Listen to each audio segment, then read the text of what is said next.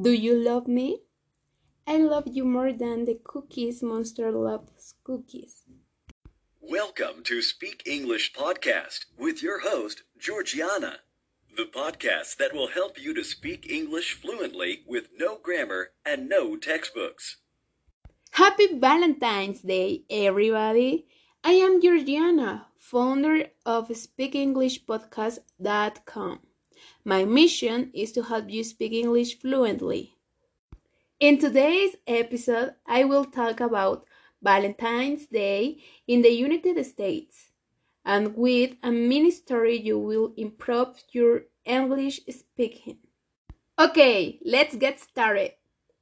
Although it is a very commercial holiday, Valentine's Day has a fascinating history that goes back to ancient Rome.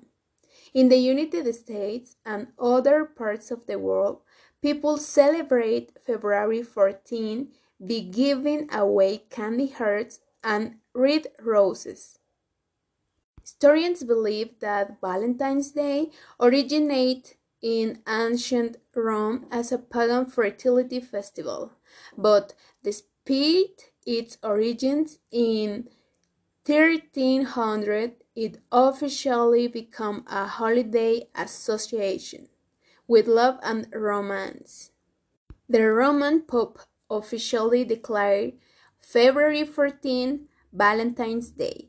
It was then associated with love because many believed that birds began their mate season on February 14. There was more than one Saint Valentine. There have been multiple Saint Valentines throughout history, like a bishop and a pope, but the most common one was the one who challenged Emperor Claudius II. Back then, Claudius had forbidden marriage because he thought it would distract young soldiers. However, Valentine disapproved, so he illegally married couples until he was captured. After he was convicted, young couples would visit his cell and give him flowers and cards. It said that he died on February 14.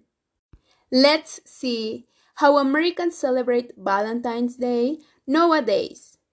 Since 1840, sending cards became a tradition, and Americans send out 145 million Valentine's Day cards every year. Americans spend a lot of money on Valentine's Day. About 50% of Americans celebrate Valentine's Day and spend about 19 billion a year and over 2 billion on candy alone. That's a lot of money, right? But do you know where most of the money goes? Americans spend almost $5 billion on yearly on Valentine's Day. They also spend more than $3.7 billion on going out at night, followed by flowers, clothes, and candy. Okay, now let's get a bit romantic. Nearly 6 million couples get engaged on Valentine's Day.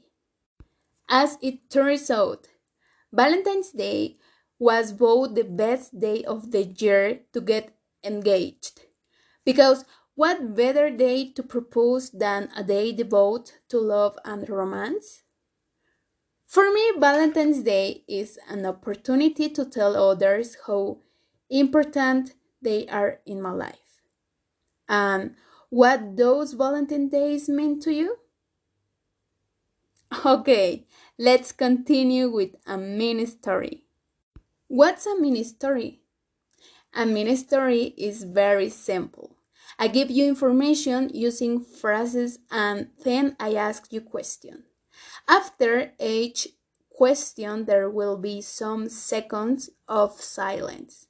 It's your turn to answer the question. Just try to give an easy and short answer. After you answer, I'll give you the correct answer. And like that, I'll tell a story with questions and answer. Are you ready? Jack and Emily were completely in love with each other. Were Jack and Emily fighting? No, no fighting. They were in love. How much were they in love? Not at all, a little, a lot. A lot. They were absolutely in love. Were they in love with each other or with themselves? With each other. They were in love with each other. Jack and Emily went to have dinner at a romantic restaurant. Did Jack and Emily have a dinner on a boat? No, no, not a boat. It's a romantic restaurant. Why did they go to that restaurant? To have breakfast, lunch, or maybe dinner? Dinner. They went to have dinner. They didn't have breakfast or lunch. They went to have dinner. Jack leaned across the table to offer Emily a spoonful of the delicious cake. Did Emily lean across the table to offer him a spoonful of sugar? No, no, Emily didn't lean across the table. It was Jack who leaned across the table.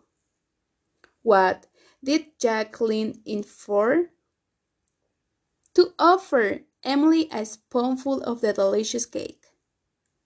What did Jack offer? A spoonful of the delicious cake. As he leaned over Jack, knocked over a candle that burned off some of her hair. What did Jack knock over? A glass of wine?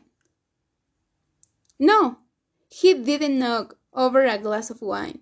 He knocked over a candle. Did the candle burn anything? Yes, it burned off part of Emily's hair. Whose hair did the candle burn? Emily's. Emily's hair. It burned Emily's hair. In the end, nothing serious happened to Emily and they ate for free. Did something serious happen to Emily? No, nothing serious happened to her. Did they have to pay for dinner? No, they didn't have to pay for dinner. They ate for free because of the accident. The next day, Emily said, There's too much fire on our relationship. Did Jack say, we need a fire extinguisher for our relationship. What was wrong with the relationship? Fire.